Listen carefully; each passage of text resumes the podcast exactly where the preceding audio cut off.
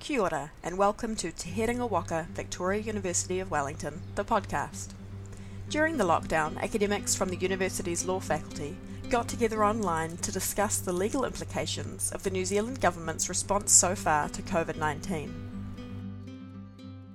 Tēnā koutou katoa, everyone. Um, welcome to what might be the first of a series of web slash Zoom casts from the Faculty of Law at Victoria University of Wellington.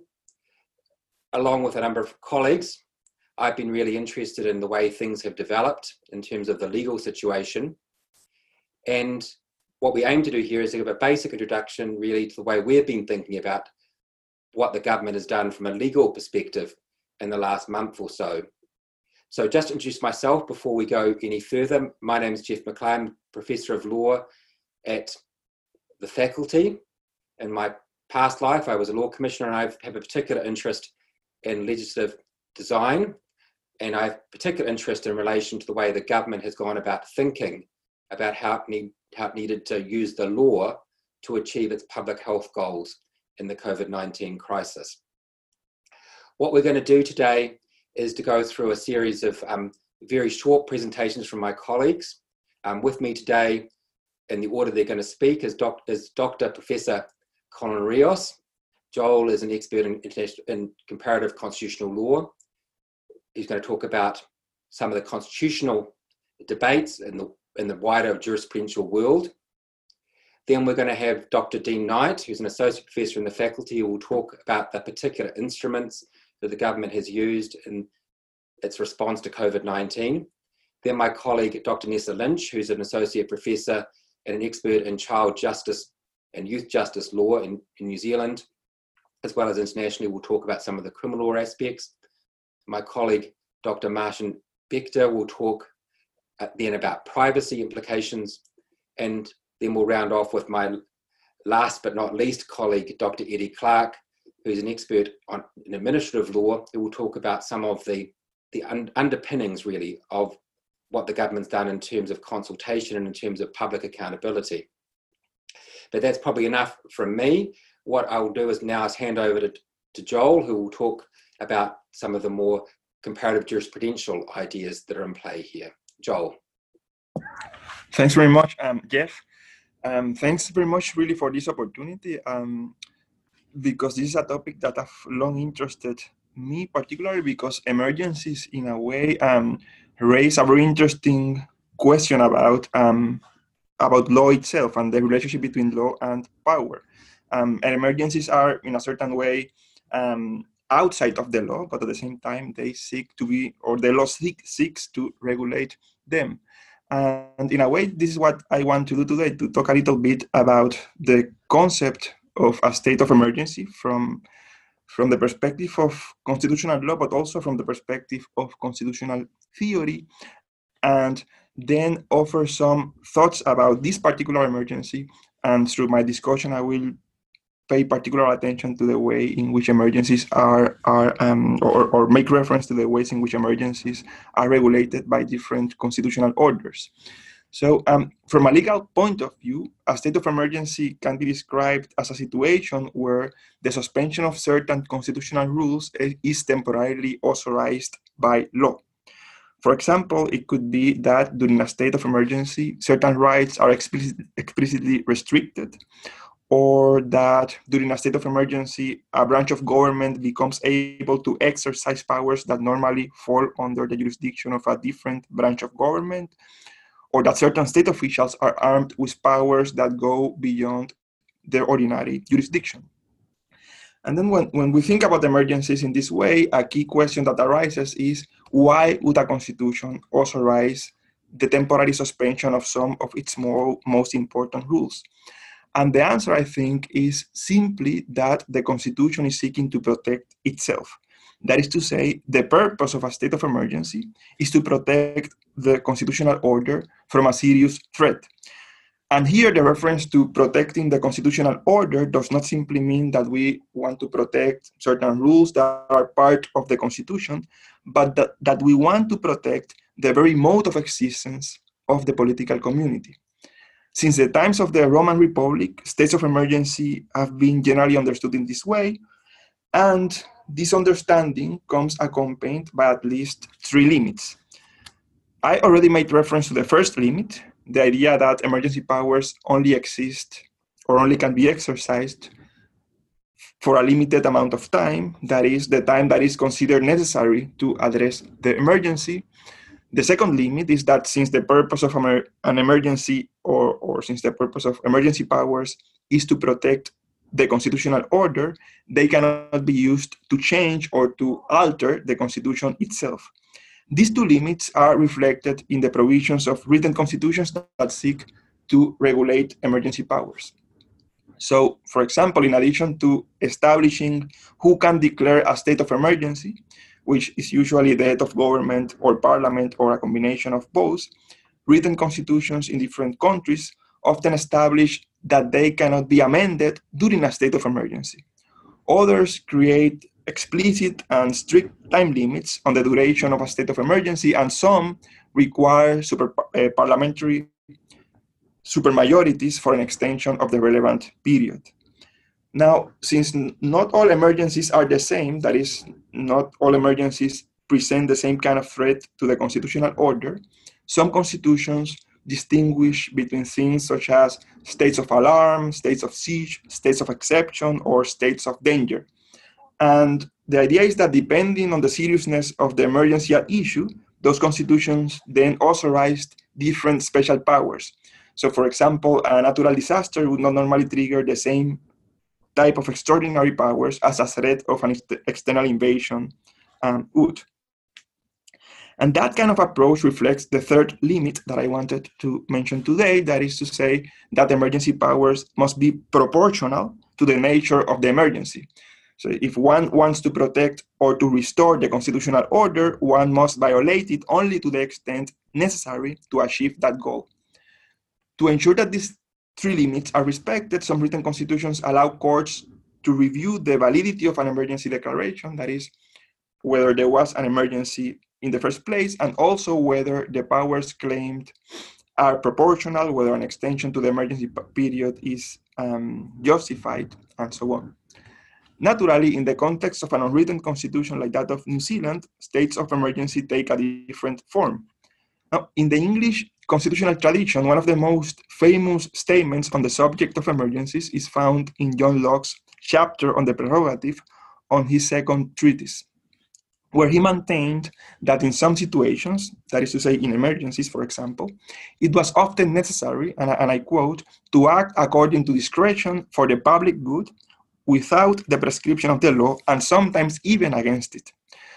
Now, there's an interesting academic debate about exactly what Locke meant by that, but the fact is that nowadays, emergency powers under unwritten constitutions, as well as in the context of unwritten of written constitutions, are not exercised against the law, but, for example, through statutes that authorize the declaration of a state of emergency and give extraordinary powers to some officials, like the Civil Defense Emergency Management Act 2002 here in New Zealand, or through the adoption of special statutes that deal with particular emergencies, as New Zealand did after the Christchurch earthquakes and as the UK did recently with respect to the coronavirus pandemic, or through the unprecedented exercise of special powers under all statutes, such as the powers currently exercised in New Zealand under the Health Act 1956, or sometimes through a combination of all these approaches.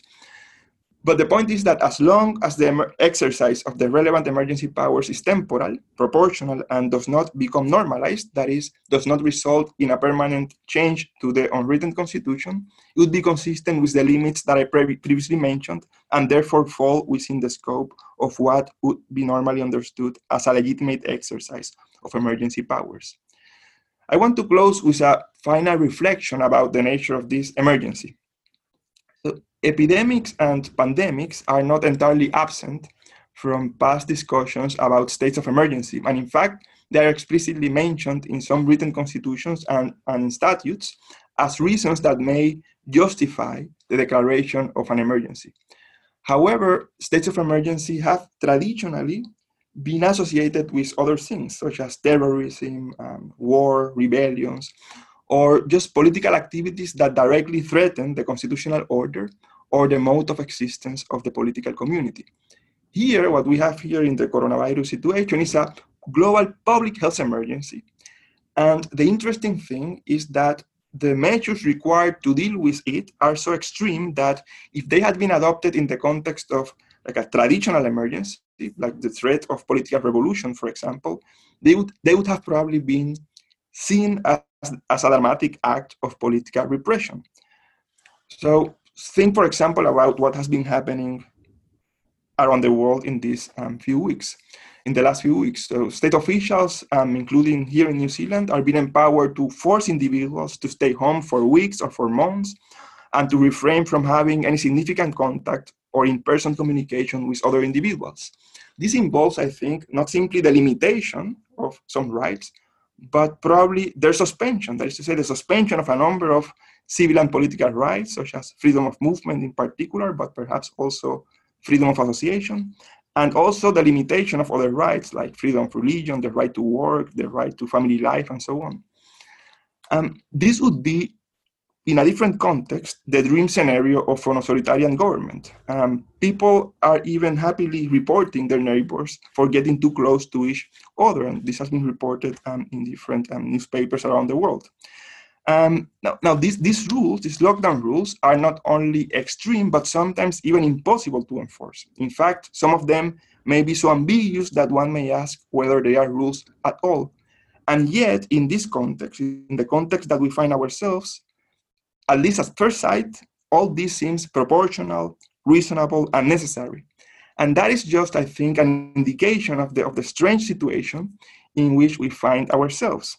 Another indication, and, and with this I will finish, is the fact that in New Zealand and elsewhere, the emergency measures that are being adopted are not only changing the way we exist as a political community in the present, but may in fact have the effect of changing the ways in which we relate to each other for the foreseeable future and long after the emergency passes. So, in a way, the emergency powers that are being exercised around the world today may not simply restore normality, take us back to the way we were, but result in a, in a transition towards a new form of political existence. And that is quite remarkable from the perspective of the traditional conception of a state of emergency. Thanks very much. Right, thanks, Joel. Um, Joel talked from a very general perspective, and he talked about some of the particular rules we've all been living under as being somewhat ambiguous. Um, Dean is going to talk about those particular rules. Now, he may well make some comment about some of the more ambiguous, or what we might call in academic context, open textured nature of some of these um, rules under which we have been trying all to live. So, Dean? Uh, kia ora, Jeff, and, and, and thanks, Joel, for um, setting the scene so well. I, and, and, I guess I come to COVID 19 and look at it as probably the, the biggest public law challenge of the decade, if not of our generation. So, signalled I'm I'm interested in the sort of the authorization for what's being done, how it's being deployed by the government. So very much the legal framework.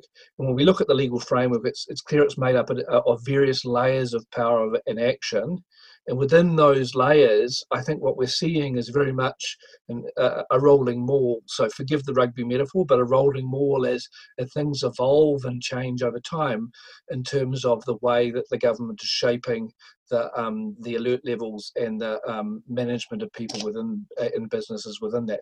And and so what I'm going to do is I want to set out those layers, speak generally about the the different aspects of the rolling maul we've seen so far and, and, and along the way. And just to close just highlighting some of the soft spots if you like that have raised a few eyebrows. So if we start with our sort of emergency triggers, picking up on what Joel was saying in terms of enter, entering into our emergency, we have two key bits of legislation the Epidemic Preparedness Act um, and the Civil Defence Emergency Management Act. Now, that Epidemic Preparedness Act, we know that in 25th of March we had the notice issued to declare the epidemic and the emergency, and that enlivened very uh, special powers uh, amongst uh, officials, uh, critically activated some of the the dormant emergency provisions of the legislation that have been sitting there sleeping and things like the Social Security Act and things like that that allowed more discretionary approaches to to uh, different regimes.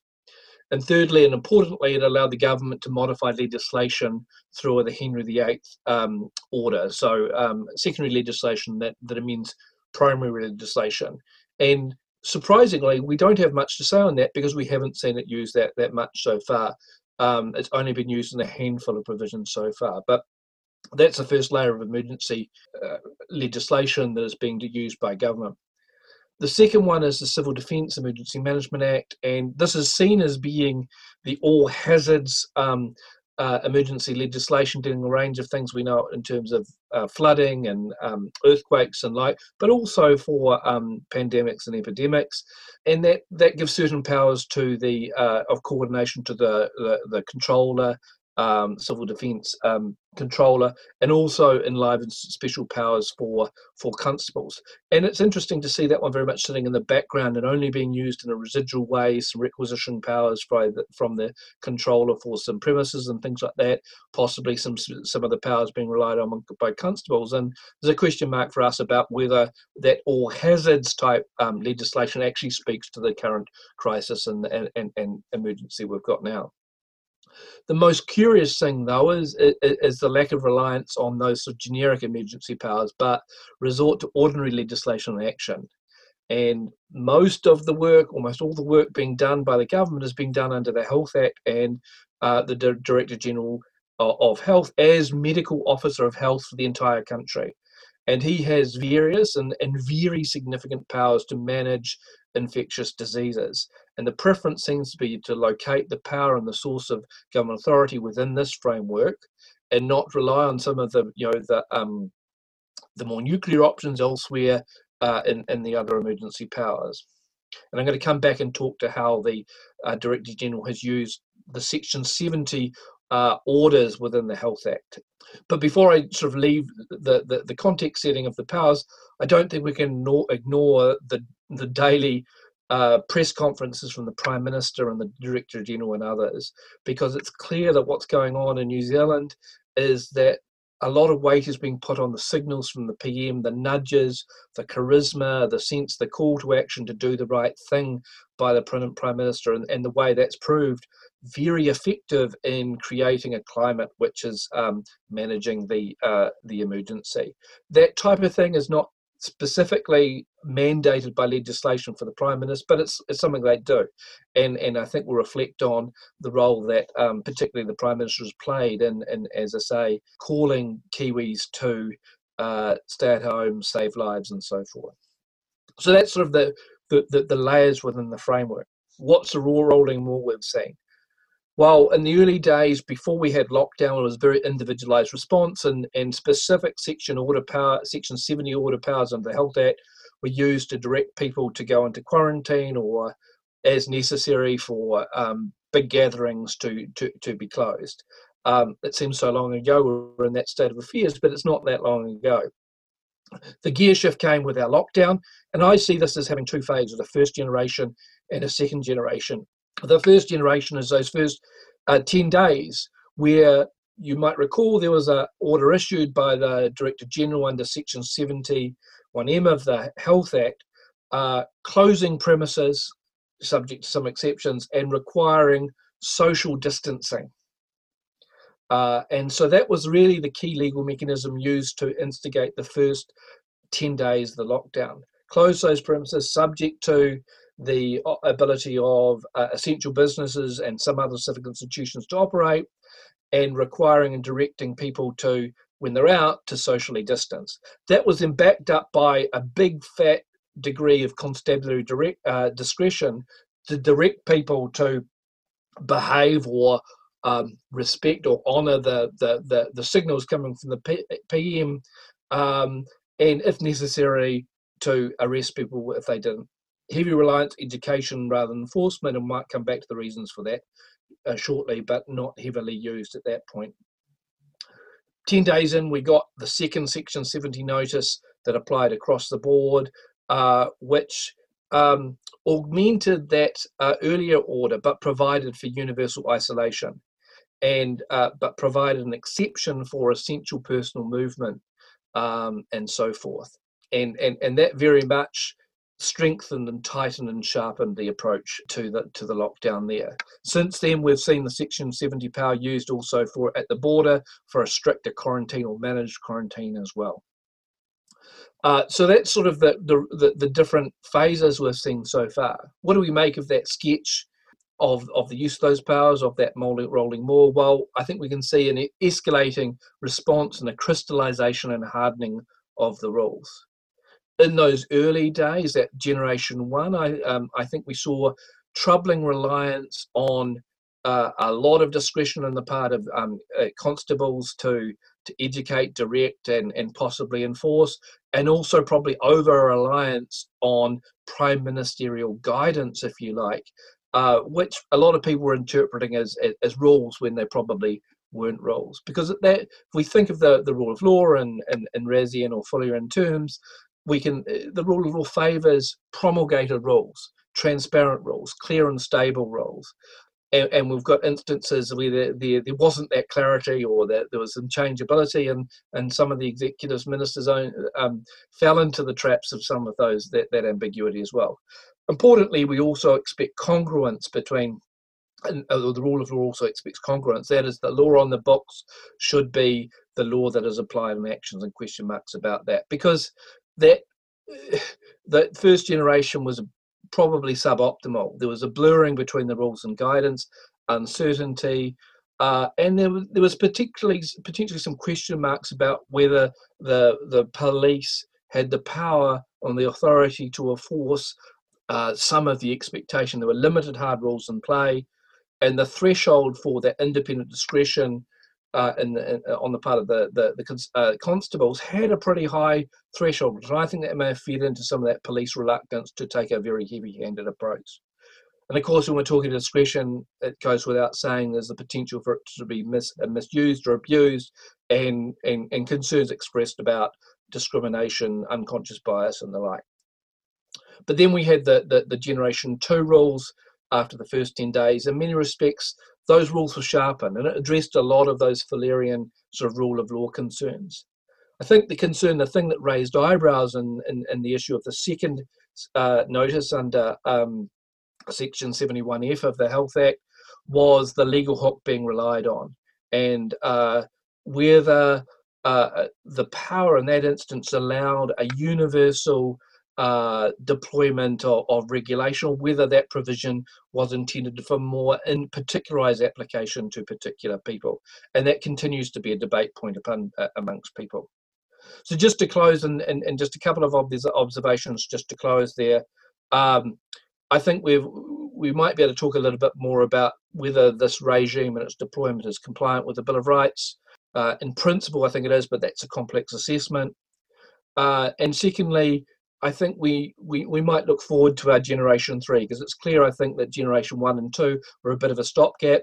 And there's question marks, and I think uh, my colleague Eddie Clark will raise more of these about whether the uh, the next set of rules need to have a stronger legal footing, legal hook, and, and, and more and, and, and more imbued with uh, principles of democracy, legitimacy, and oversight, and so forth.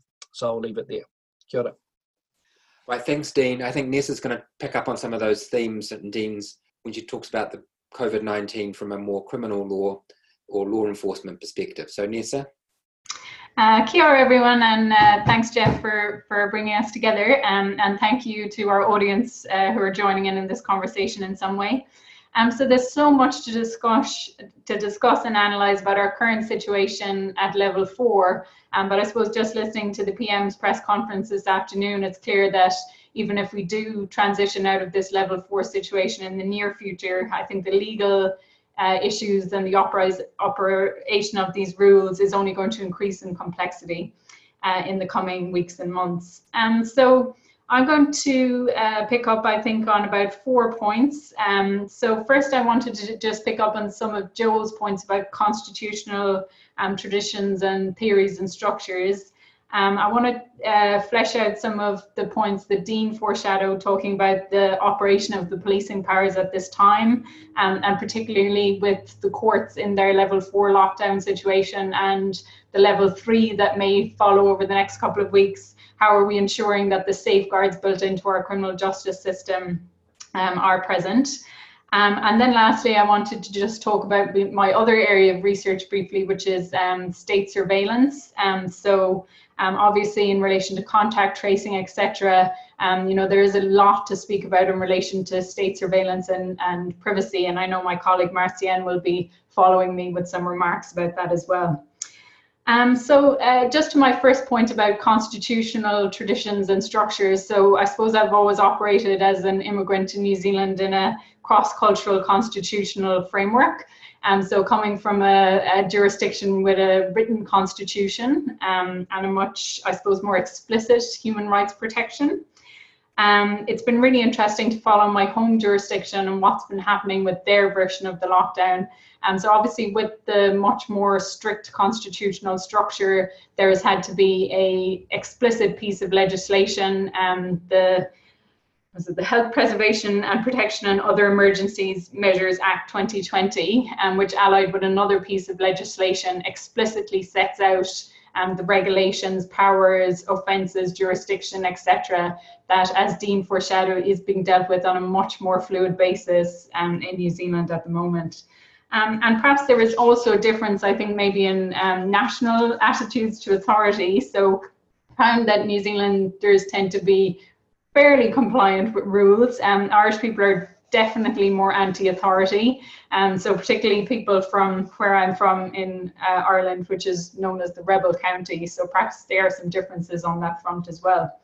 Um, but on a serious note, I think Ireland has, uh, through long history and particularly in relation to the Northern Ireland um, troubles or terrorism there, we have long experience with the use of emergency powers. Um, and one of the things that I would caution about is how emergency powers very quickly become normal operating procedures. And we've seen that in Ireland in relation to things like the Special Criminal Court and other criminal justice measures that were brought in at the time of um, a reaction to a terrorist emergency situation, but quickly became part of the constitutional furniture. So I think that's something to look out for. Um, so the area of policing um, has obviously been very, very complex. And as Dean foreshadowed, we had a number of generations of rules um, and we've seen a bit of increased transparency um, as we go, particularly around the release of the level four guidelines um, a week or so back. Um, but for those that were following the Epidemic Response Committee uh, hearings this morning, so David Parker, although I think believe he was there in his capacity as Minister for the Environment, um, an attorney general question was was posed, which was when would the Crown law advice to the police be released? So uh, he definitely stonewalled on that on the basis of legal professional privilege, and I think that's something that my public law colleagues might be able to pick up in discussion around the validity of that. Well, we know that in relation to the rule of law um, and transparency, it's really important that citizens know the law um, and are clear on what they can do and what they can't do. And as, as I foreshadowed at the start, uh, as we move hopefully from level four to level three, um, at least the level four guidance has been relatively simple in terms of the requirement to stay at home. We're going to see a, a, a huge level of complexity in relation to level three on who can be where at what times. And I think it's going to be very important that we get very clear and transparent um, information out there. And if it's confusing for us as legal scholars, um, you know, leading into my next point, uh, we've got to think about particular or people with particular vulnerabilities who populate our criminal justice system to a great extent. Um, around them both getting clear advice on what is within and outside the law um, and in relation to how we police. Um, so we really need to ensure at this time, as ever, that uh, welfare and social issues are not criminalised. Um, so we've seen in the news a huge backlash against people who have been charged and found outside their bubbles uh, without due cause. And so they were described in one of the PM's press conferences as being selfish and, you know, obviously vilified in the media. But we know that in the general run of the criminal justice system, it is often welfare issues that categorize these low level antisocial behavior. Um, so particularly things around obs- absconding and breach of bail can often be linked back to welfare issues. And, and that leads into my next point about the courts usually being our safeguard in relation to um, how police and other enforcement powers are used. And that obviously, when charges come to court, the matters might, may be examined um, and the courts have oversight. So in our level four lockdown, our, our courts are closed except for a, a, a low range of very essential matters. Um, and then even those essential matters are being carried out remotely or over um, audio-visual link. And there's a huge amount of research that has been done um, on the use of AVL and uh, you know issues identified around lack of privacy and participation for um, defendants and suspects. And the lack of face-to-face contact can, I think, uh, cause or exacerbate a lot of those issues around um, vulnerable defendants and where these issues may not be picked up or people may not feel comfortable when they don't have a face-to-face uh, are comfortable in disclosure when they don't have a face-to-face consultation with their lawyer. Obviously, as well, we've got our jury trials have been delayed until July at least because of the difficulties in impaneling jurors at this time. Um, so the issue of delay, I think, will become very prevalent. Um, this is particularly prevalent in the youth justice system, where, for reasons of young people's sense of time, we have very strict rules around um, when family group conferences and other procedures and court procedures um, must take place within particular timeframes. Um, and, and not only do these uh, affect defendants, obviously they affect victims as well, because we know it's very um, traumatic for victims to have to wait for the result of their case. Um, so I think those issues are, are going to become very prevalent in the next months. So just to wrap up, and I think to lead in nicely to my colleague Marcin, who will follow me, um, is the issue of surveillance. So um, this is a, a real research interest of mine, and um, I, along with colleagues, have a project at the moment about facial recognition. Um, so we've, we've seen a lot of discussion around various um, methods of surveillance or tracking um, through electronic means or use of other information, which can have real uh, contribution to make in tracing people um, and making sure that we know clusters of, of COVID-19 cases. Um, but as I mentioned already, we can see emergency powers here quickly becoming normal operating procedures. So going back to what Joel said at the start about emergency measures having to be proportionate and temporal, um, and I'd add reasonableness and transparency to that. And so we can see that some of these things that we are very likely to put in place in the near future as a response to COVID-19 would be very, very useful in terms of combating organized crime and other uh, criminal or even dissent, um, as we have seen uh, very readily in China. And so again, we just need to caution that something that may have a really proportionate and reasonable use in relation to this particular pandemic if it is to be used for other things, let's have a transparent legislative process around that. And we don't want to see these things become normal operating procedures. And so I'll hand over to Marcin now, who will explore those privacy issues in a bit more detail. Yeah, Koto, thank you, Nessa. Uh, thank you, everyone, for making this this happen, this this seminar happen. I would like to cover briefly uh, two uh, two issues. Uh, first is that how our our privacy laws operate in uh, the state of emergency. So what's the what's the privacy law? How the privacy law changed in the in the time of COVID? Because it, it there is some quite peculiar change which uh, enables the uh, response and, and recovery from, from epidemics. And the second uh, point is about uh, contact tracing and the discussion around contact tracing, which is developing right now in the moment. So uh, privacy is, uh, or maybe perceived as a as a uh, sort of something which we have to have to uh, surrender during the times of emergency because as you can see probably around the uh, effective response to, to, to, epidemics like this demands uh, collecting data about individuals those who are who are sick and those who have been in, in or had been in contact with, with those who who have been recognized as having the virus uh, so uh, there are special rules about that. Uh, interestingly, we, we learned that uh, during uh, or after the, the, Christchurch earthquakes that, that some previous rules have to change uh, during the emergencies. And in 2013, there was issued a code of practice, privacy code of practice. Code of practice is a quite interesting, legally interesting tool which uh, is uh, the code of practice are based on Section 46 of, of Privacy Act 1993, and they uh, modify uh, the application of, of the regular privacy principles, so principles which which uh, regulate what are the obligations of, of, of agencies that collect and, and use personal and disclose personal data or personal information. And usually those codes of practice, uh, they uh, describe some particular areas like telecommunications or health services, but there are some codes of practice which are triggered by, by some events. And that code of practice uh, is called Civil Defense National Emergencies Information Sharing Code 2013. And it's triggered, it gets into operation when the state of national emergency is announced. And it, that happened as, as it was pointed out by, by Dean.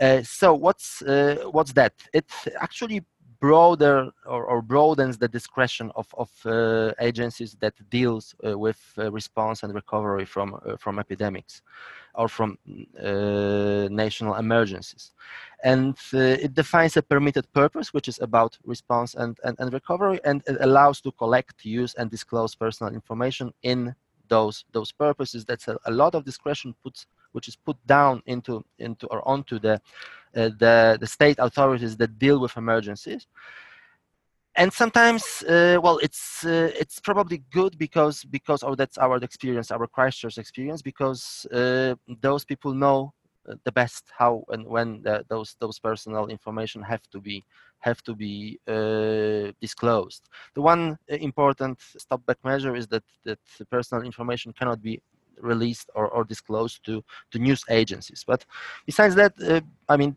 there is no other uh, problems in, in for state authorities in collecting or using or disclosing the personal information. So a lot of discretion puts down on the uh, on the on the um, authorities. The question which I uh, encountered is whether that, that there should be any any, for example, consent for uh, controlling the location of people that are under quarantine and, and do we need any, any, any consent from those individuals? According to that code, no. Uh, the question is what uh, because this this code is based on uh, as you as you as I just uh, told you on the state of national emergency.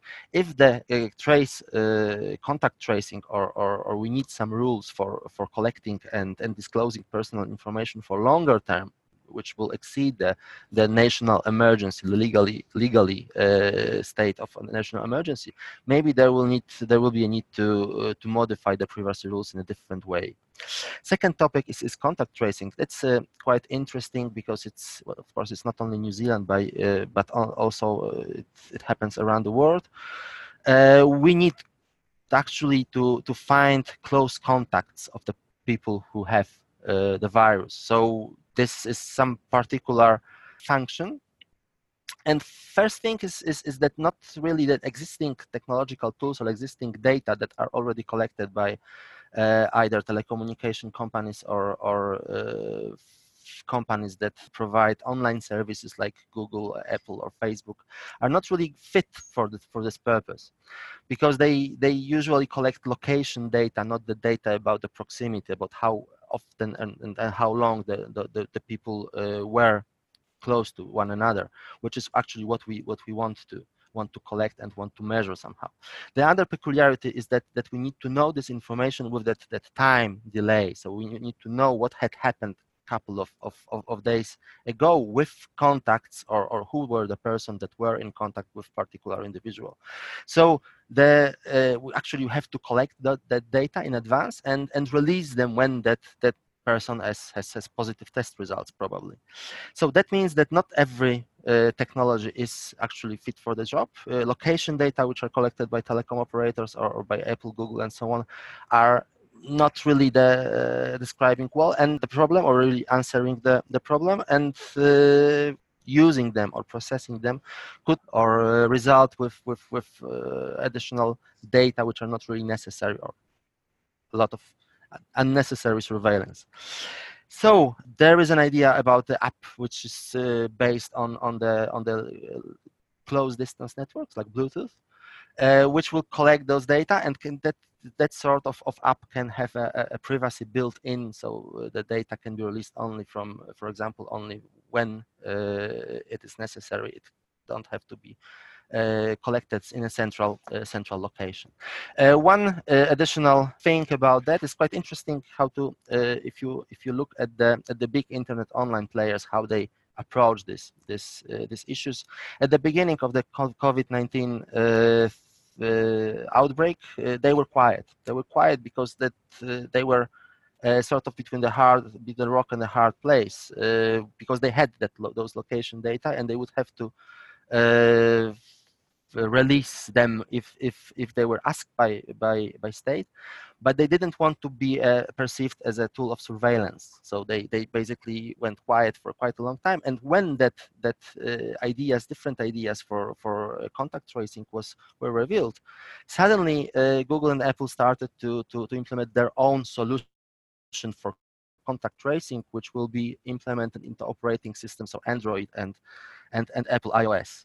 What's uh, so the silence at the beginning and then willingness to, to, to do it by themselves. Therefore, that, that their strategic option is either to leave it for the state to develop an app or do it by themselves and stay within the state to be a gatekeeper, uh, an entity which controls, gathers, collects data and controls how they are how they are used. So that's their uh, their competitive uh, also advantage. There's another competitive advantage here with Facebook that because Facebook has a natural uh, competitive advantage of having data about contacts between people, their relationships between us. Apple and Google would like to probably use those data or they think about using those data as, as having of uh, some some some uh, means to address that. Thank you very much. I guess that's the time for for Eddie. Yep. Yeah, Thanks, Mash. And I suspect there's much more to be discussed about what actually happens in this privacy space with this app, which on the one hand seems like a savior, on the other hand could be a bit of a curse. But I think we're going to need some good public process around what actually happens. And Eddie's going to talk now about public process. So, Eddie. Uh, thanks, Geoff. So, I want to sort of zoom out and, and look at not any of the specifics of how the lockdown has been implemented, uh, not police uh, enforcement. Um, but the question of, of how we have accepted all of this happening to us. We're locked down under an executive order with significantly more intrusive police powers, potential privacy infringements, and Parliament is not in session to monitor the use of that power. We're a democracy, we would not usually be okay with that. Um, are we okay with that now? And if we are, why? I think mostly we have discarded the idea that sort of had its origin uh, back with Locke um, and picked up by Carl Schmitt rather notoriously in the 20th century, that the demands of the rule of law and democracy completely evaporate in an emergency. I think the better view is that even in an emergency, there remains some obligation for government to justify its exercises of power to the people it governs. This is broadly what distinguishes authoritarian regimes from genuinely democratic ones. The former can say, obey the lockdown rules because we say so and we are the government. The latter provides reasons convincing in both uh, the factual justifications and pointing to legal authority uh, for the rules to be obeyed. And it doesn't go without saying that, that we have that culture of justification in a country. We see what you can contrast that with a culture of authority.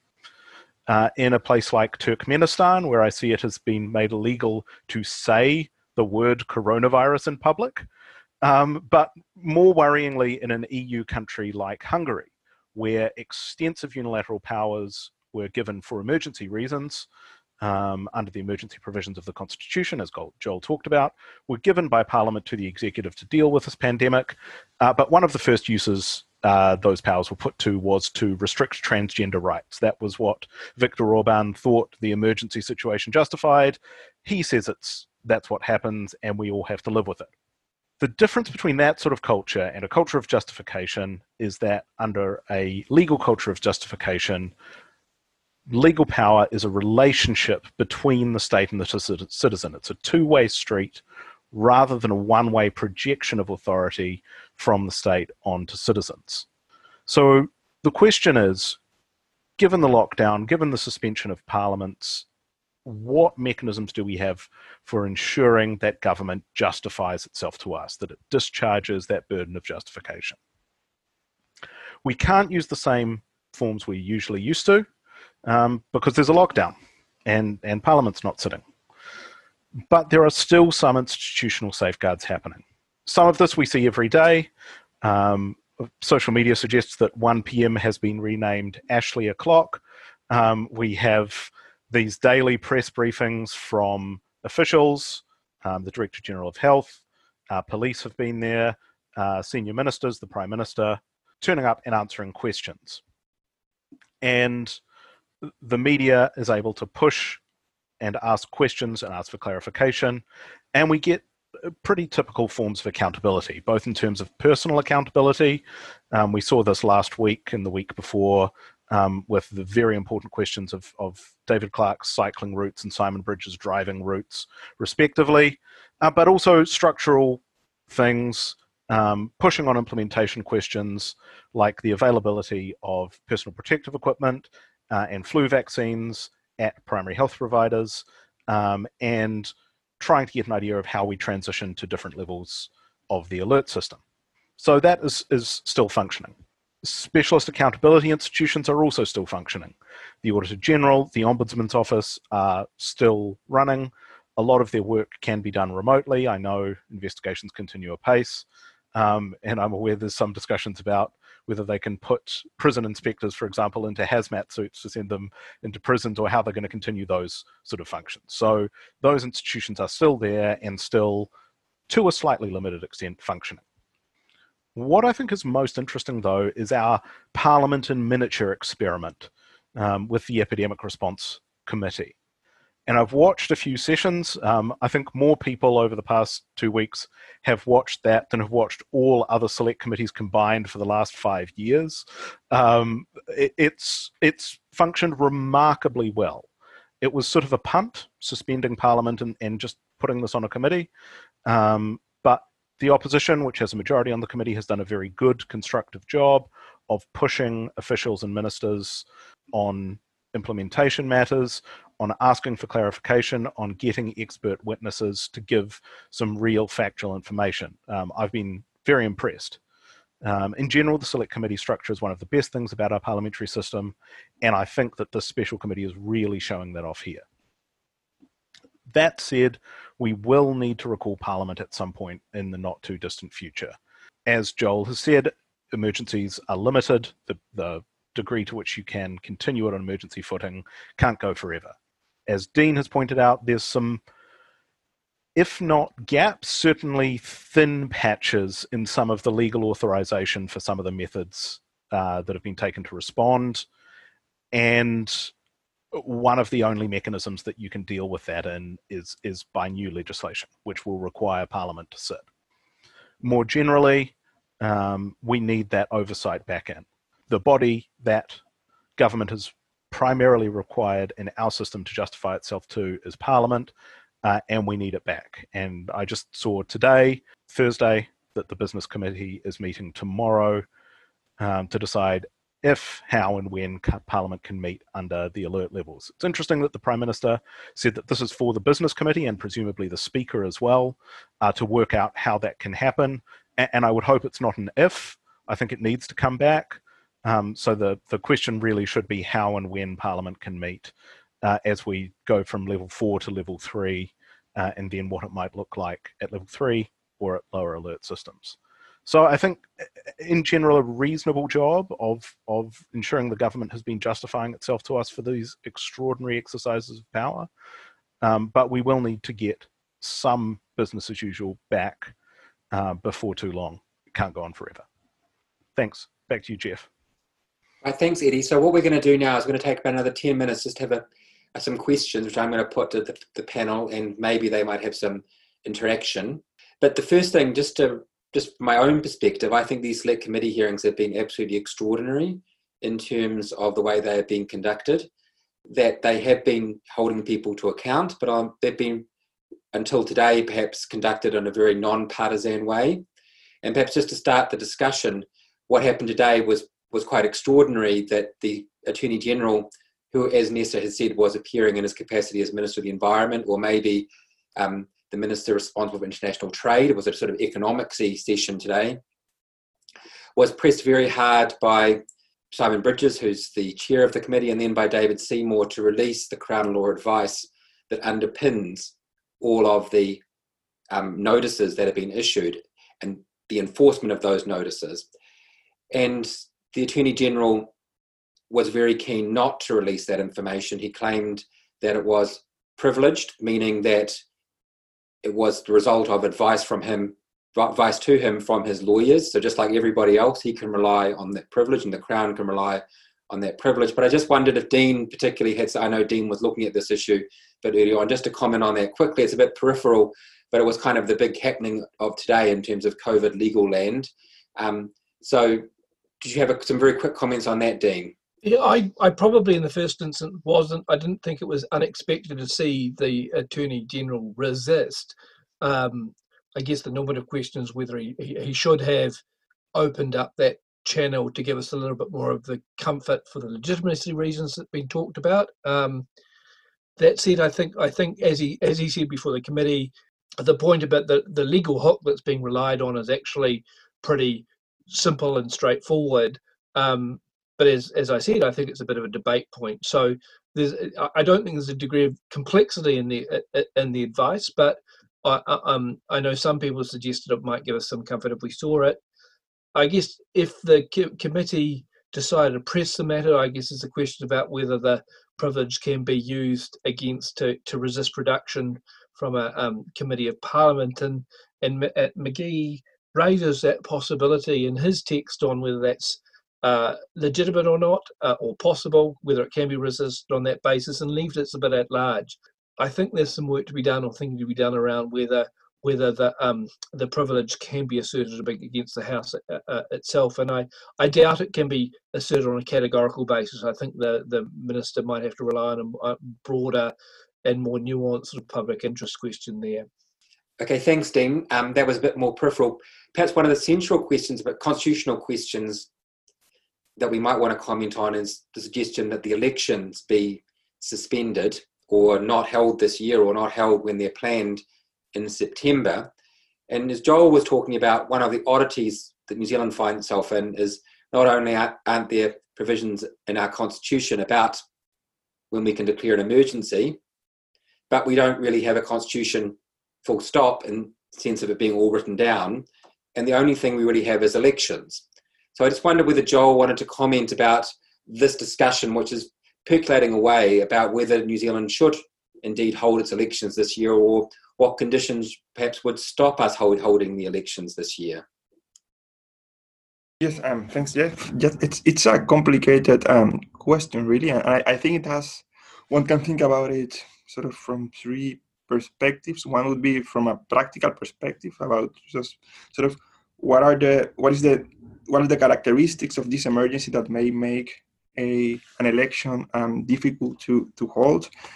In the past, of course, you would have have uh, you have examples of countries, including New Zealand, New Zealand, I think, in which which have postponed elections in the context of, of a world war, for example. Um, but then one may ask, you know, but is this is the nature of this emergency as serious as it is? Um, one that means that an election should not be held. And of course, the first thing that would come to mind is well, an election involves um, people moving around, and that may um, create more risk of contagion and so on and so forth. Um, but I, I, suspect there may be mechanisms um, to deal with that. Um, ways of organizing the election, but early voting or other mechanisms that may deal with the, those practical um, obstacles. The other way one could could think about the questions from a sort of technical perspective. You know, what does the law say about um, when do you have to hold an election and what do you have to do if an unforeseen event occurs that you need to um, postpone it? And uh, and so that's a legal question that would be re- that's really regulated by, by the electoral um, act. Um, and of course, if, if the election was not to be held this year, then then um, I assume I suppose legislation would have to be passed to the extent that the parliamentary term would have expired. But then I think that the, the most interesting aspect of the question, I suppose, is the normative one, which is, but you know, leaving those technical or practical issues aside, should there be an election in an emergency? And just to, to, to go back um, to, to Locke, one of the interesting things of Locke's con- conception, which can be um, subject to critique, as, as, as um, Eddie um, mentioned earlier, is that um, Locke thought that um, the judge of whether um, the government was acting in the public good during an, emergency was ultimately the people itself. And, and I would, would think that in the context of, of a situation like this, when government is exercising powers that it didn't have when the previous election took place, um, an election is actually the way in which the New Zealand public would express its um, its its agreement or, or express its uh, objections to the way the government has handled the crisis. So to the extent that those practical and technical issues are not an obstacle, I think that um, you know from a normative normative perspective, having an election um, this year is actually um, really really important. Can I uh, so chime in there from a much more prosaic perspective, uh, which is the election date has already been announced, but that actually has no legal meaning. Um, the the prime minister has declared when the election will be, um, but legally, uh, we have until December uh, for the election to take place. So uh, even if, and this is looking a long way off, things are looking dicey in September. Um, there's significantly more play before we get any talk about delaying or not having an election or doing anything extraordinary. Um, there's more space to work with um, than simply what the prime minister has has said the election date was going to be before this crisis reared its head. Right, perhaps I might just ask one thing's been missing a bit in the discussion so far is the New Zealand Bill of Rights Act. And obviously, many of us feel that some of our some of our rights have been taken away by being forced to stay at home with the people who also live in our homes but perhaps the biggest impact is in the criminal justice system, as Ness has alluded to. And I suppose the question I have is there are important rights that people have. Um, the right to a jury trial, for example. Jury trials have now been suspended in New Zealand until the end of July, I think it is. What do we do if things go much further on from that? Because on the other hand, people have a right to a jury trial. They, the accused, have a right to a trial, and to have their legal case determined, but equally their victims have rights to have what's happened to them determined by a court. And we're already seeing some of that dynamic beginning to play out. That victims, victim groups are, are saying this has a real cost on victims too, who don't get their their own day in court or their own sense of closure as a result of pushing things on. So what do we do if things go on? And in fact, you can't hold jury trials, say, in August, it's because we're not quite clear that we're we're clear of the virus then. Um, yeah, I, I, can speak to that, Geoff. Um, it's something that I think uh, a number of us have been considering. Um, as I alluded to in the youth justice system, generally we're very strict around dismissing things for delay, um, but there's a big question as to usually things that are dismissed on the grounds of delay are a very particular situation to that case. And so either police have dragged their heels or been inefficient or a report hasn't been available or there's been some administrative breakdown. But this essentially is a global delay for everybody. So there is a question in terms of rights as to whether we just treat everything as having not been a, a real breach of rights or um, do we look at the individual effect on people? But I think we're going to have to very quickly look at alternatives for the reasons that you mentioned. Um, I suppose it very much depends again on what level of alert we're at. Um, so we see that the uh, foreshadowing of the level three situation that was given to us or outlined to us today by the Prime Minister does allow um, small groups of people to gather and um, perhaps that there would be um, provision for some type of court process, um, albeit without uh, the presence of the public, but a sort of a transitionary uh, phase between the completely remote AVL um, and the full criminal trial. Because uh, there are some things that we just can't put off. Like I understand that there are quite a few homicide and other serious sentencings waiting, um, and both for the reasons of effects on those um, uh, defendants or offenders and the victims. And we are going to have to put alternatives in place. And um, obviously, I understand there are a number of working groups across the justice sector. Um, so I'm sure all these matters are being taken into account. I think we're pretty much reaching the end of, of where we've where we can go today. And hopefully, there are still some people still watching us, and we thank you for having um, spent the time listening to us. There's a lot more to discuss. Like I think, as I said before, there's a lot more to discuss, in particular in relation to privacy and what's going to happen with these blessed apps and whether they can save us or whether they can actually be turned off once the pandemic goes. And as Nessa foretold, they are really useful things for other purposes. And some of us already have concerns about government use of cell phone data um, generally. And so one wonders what will happen in the future. But I suspect that's probably for another time. There's lots of other issues that can, can and will be discussed. And hopefully, some of the people here in this presentation will be leading those discussions, both maybe in this kind of forum or more generally. But I'd just like to thank everybody who took part in this. Um, thank you very much for giving you, your wisdom. Good fortune to you all. Keep well, stay safe, um, and stay united in the fight against COVID 19. Cheers, everybody. To stay up to date with our latest podcasts, subscribe using your preferred podcast provider. Thank you to Te Koki School of Music alumni Kenyon Shanky and Stephen Patton for the use of their music. From Te Herenga Waka, Victoria University of Wellington, haere.